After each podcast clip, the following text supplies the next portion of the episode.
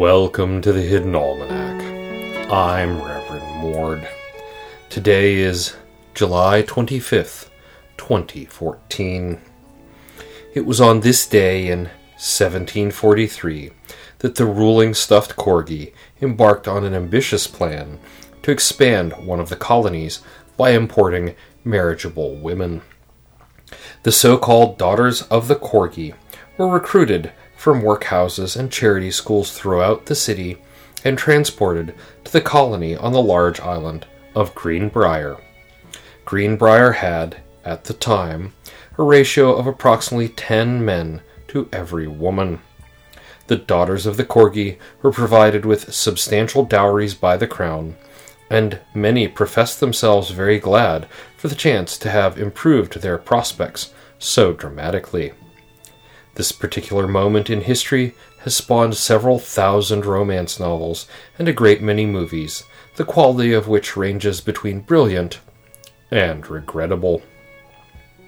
And it was on this day, 120 years ago, that an end came to the ill advised Mime Accords.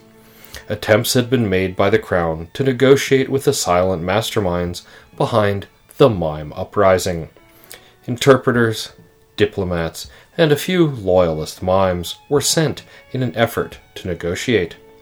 On this day, the last of the diplomats returned, badly injured by invisible dog bites, and reported that the mimes were quite mad and wanted an end to all who spoke beneath the sun.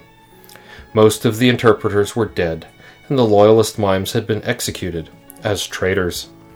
The ban on mimes within the city limits was made permanent, and further negotiations were judged to be unprofitable. It is the feast day of Saint Berrenger, patron of those who fear dental work. Saint Berrenger is represented as a woman with large insect wings, carrying a tooth in one hand, and is believed to derive from ancient tooth fairy worship. If you bring a medal of Saint Berrenger to the dentist appointment and rub it during the scary parts, they will not be any less scary, but at least you'll have something to do with your hands. In the garden, we have posted signs saying, staring at the standing stone makes it nervous, in hopes of dissuading the interns from their worship.